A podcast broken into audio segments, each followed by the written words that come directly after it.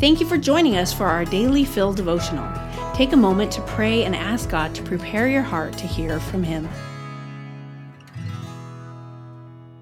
Hi, everyone. It's Deb Hill, and I'm reading Jonathan Duncan's devotional entitled The Shock of Cleansing.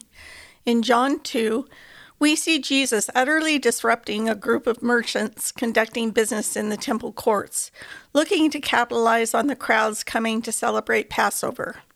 These merchants are not humble entrepreneurs as they would undoubtedly claim to be. Rather, Jesus calls them robbers. Doves or pigeons were God's provision for those who couldn't afford anything else. It's inferred that they were swindling the poor because Jesus has biting words specifically for the bird vendors. However, this kind of commerce is probably a common thing for the temple, and it's entirely possible that they went back to their ways in the days to come, if not later that same day.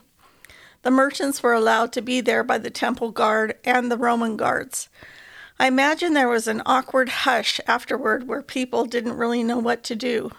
At that moment, the temple court had been cleansed. Maybe, maybe people went into the courtyard and experienced what it was intended to be a place of worship. I'm also sure there was a mad scramble to retrieve the scattered coins and find all the animals. But the sudden disruption of commerce and everything that goes with it had to bring a sense of peace after the chaos.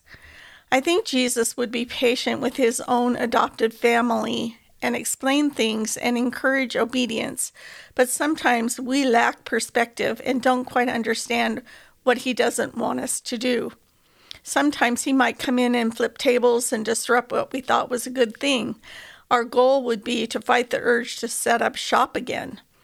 Leave the coins, leave the animals, take the loss, learn the lesson, and find another place of honest business. Thank you so much for listening today. Daily Fill Devotionals is a ministry of Emmanuel Faith Community Church. If you'd like to learn more about our church, read more devotionals, listen to our sermons, or give to our ministries, please visit efcc.org.